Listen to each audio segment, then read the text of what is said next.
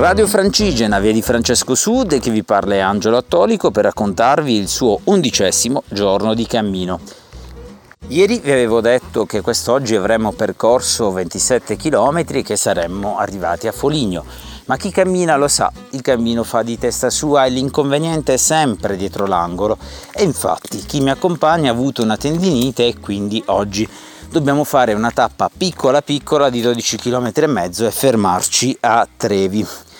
In realtà la tappa di per sé è molto semplice, un saliscendi tra le colline e infatti lasciato alle spalle il centro di Poreta c'è una salita tra gli ulivi con quei terrazzamenti tipici dell'Umbria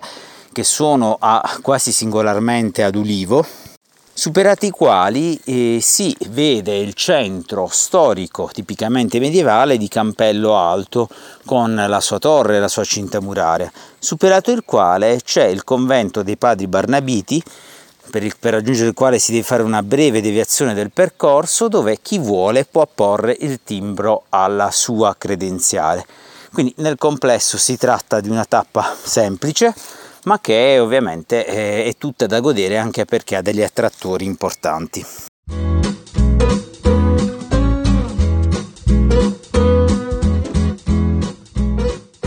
Via di Francesco Sud, giorno 11, andiamo in direzione Trevi. Forse il fatto di fare una tappa più piccola, di avere più tempo per se stessi aiuta a conoscere meglio il territorio. Infatti ritengo che in questa tappa sia imperdibile una sosta all'eremo francescano delle Allodole che è più o meno a metà. Dall'esterno sembra chiuso, infatti ci si arriva con una salita che eh, costeggia le sue mura, ma basta attivare un campanello meccanico davvero curioso che le sorelle aprono le porte di quello che nel Medioevo chiamerebbero un hortus conclusus, cioè vale a dire uno spazio molto curato dal punto di vista anche delle piante ornamentali dove vivono queste sorelle con veramente in semplicità e sono circa cinque sorelle, a noi il centrodotto nel loro mondo sorella Lucia che ci ha fatto visitare eh, tutto questo spazio, compresa una grotta in cui sembra abbia dimorato Francesco di Assisi. Eh, una nota che ci ha fatto sorridere è che quando abbiamo chiesto a che ordine appartenessero eh, ci hanno detto che non era un ordine istituzionale, che più che un ordine era un disordine, ma nel senso assolutamente francescano e gioioso eh, del termine. Quindi eh, credo che eh, chiunque percorra i nostri passi in futuro dovrebbe bussare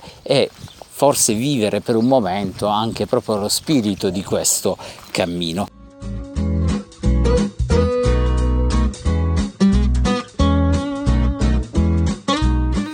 Via di Francesco Sud e infine siamo arrivati a Trevi. In realtà la cittadina è possibile già scorgerla dopo l'ultima discesa e ha le caratteristiche tipiche delle città umbre, con le sue caratteristiche estetiche tipicamente medievali.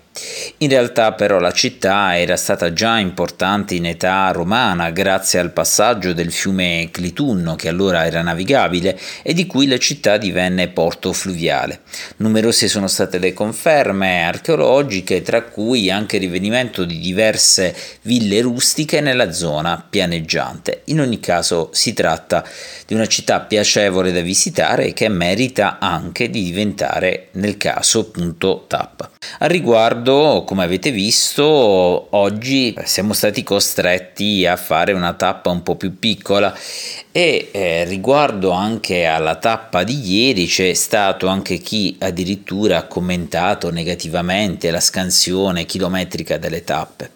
Io credo eh, che questo sia un sintomo di immaturità ancora del movimento eh, dei cammini italiani, vale a dire nessuno può diventare il tribunale che giudica chi è un vero pellegrino o chi no. Semplicemente perché se i tantissimi chilometri che ho percorso in Italia e in Europa mi hanno insegnato che il cammino ti dà un dono prezioso che è quello del relativismo, cioè vale a dire quello di accettare che altre persone facciano scelte diverse dalle nostre, perché dietro quelle persone ci sono storie, vite, situazioni, contingenze di cui noi ne sappiamo veramente poco. Per questo è necessario rispettarle sempre in maniera incondizionata. Detto questo, io vi saluto e vi auguro buona serata e vi do appuntamento alla puntata di domani.